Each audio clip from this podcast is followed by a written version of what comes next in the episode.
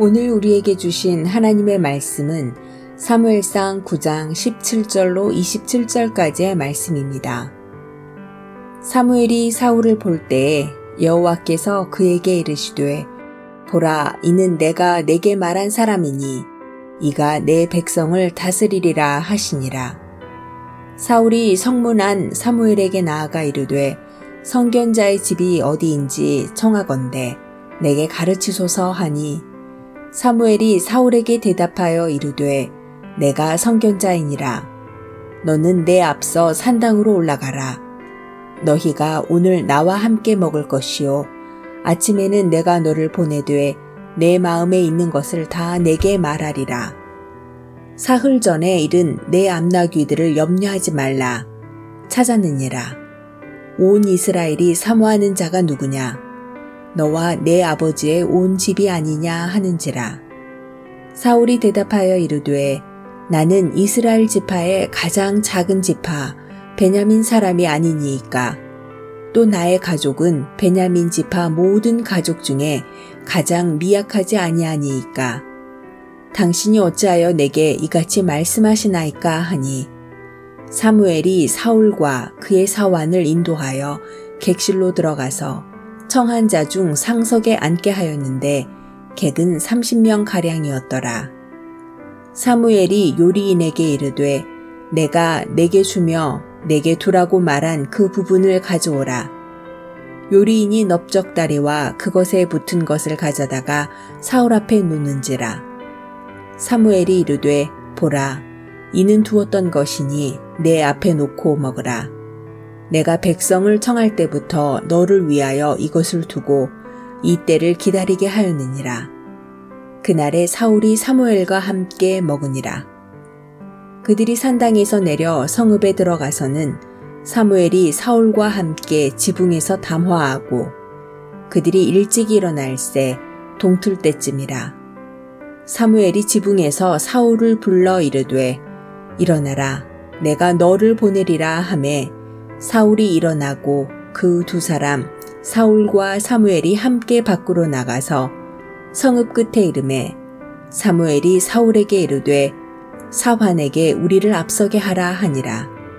사환이 앞서가므로 또 이르되 너는 이제 잠깐 서 있으라. 내가 하나님의 말씀을 내게 들려주리라 하더라. 아멘.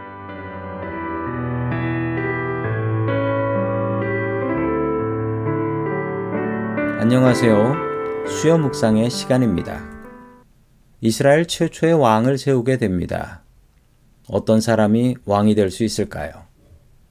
아마도 가장 큰 지파에서 나와야 하지 않겠습니까? 그래야 정치적으로 많은 지지를 받을 수 있고 백성들을 안정적으로 강력하게 이끌고 나갈 수 있을 것입니다. 그러나 하나님께서는 완전히 다른 기준으로 사울이라는 사람을 선택하십니다. 사울은 베냐민 지파 사람이었습니다. 당시 베냐민 지파는 이스라엘에서 가장 약한 지파였죠. 일단 인구가 많지 않았고요.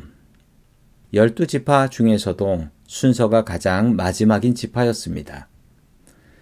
게다가 사무엘상 바로 앞에 있는 사사기의 기록을 보게 되면 베냐민 지파는 이스라엘에서 큰 사고를 치고 이스라엘 전체와 전쟁을 치렀던 아주 어리석은 사람들로 나옵니다. 베냐민 지파는 이 전쟁으로 인해서 이스라엘 전체에게 멸시를 당하게 되었고 또한 지파가 멸망당할 지경까지 이르게 되었습니다. 사울은 하나님께서 자신을 선택하셨다는 소식을 듣고 이렇게 대답합니다. 저는 베냐민 지파 사람입니다. 게다가 베냐민 지파에서도 우리의 가족은 가장 힘이 없는 가족입니다. 제가 어떻게 이스라엘의 왕이 될 수 있겠습니까?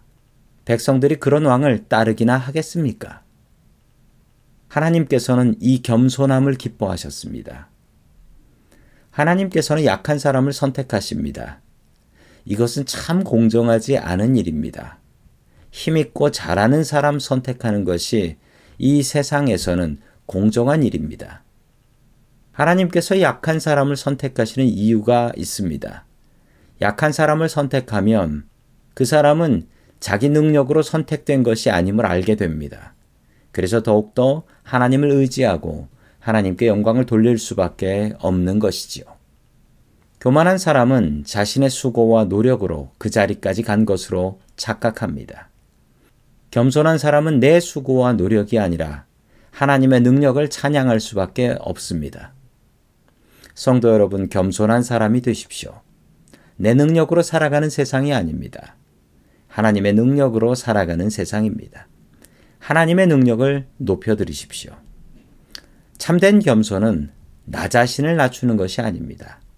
나 자신을 낮추고 하나님을 높여야 그것이 완전한 겸손입니다. 오늘 하루도 내 능력이 아니라 하나님의 능력을 높이 찬양하는 성도님들 될 수 있기를 주의 이름으로 간절히 축원합니다.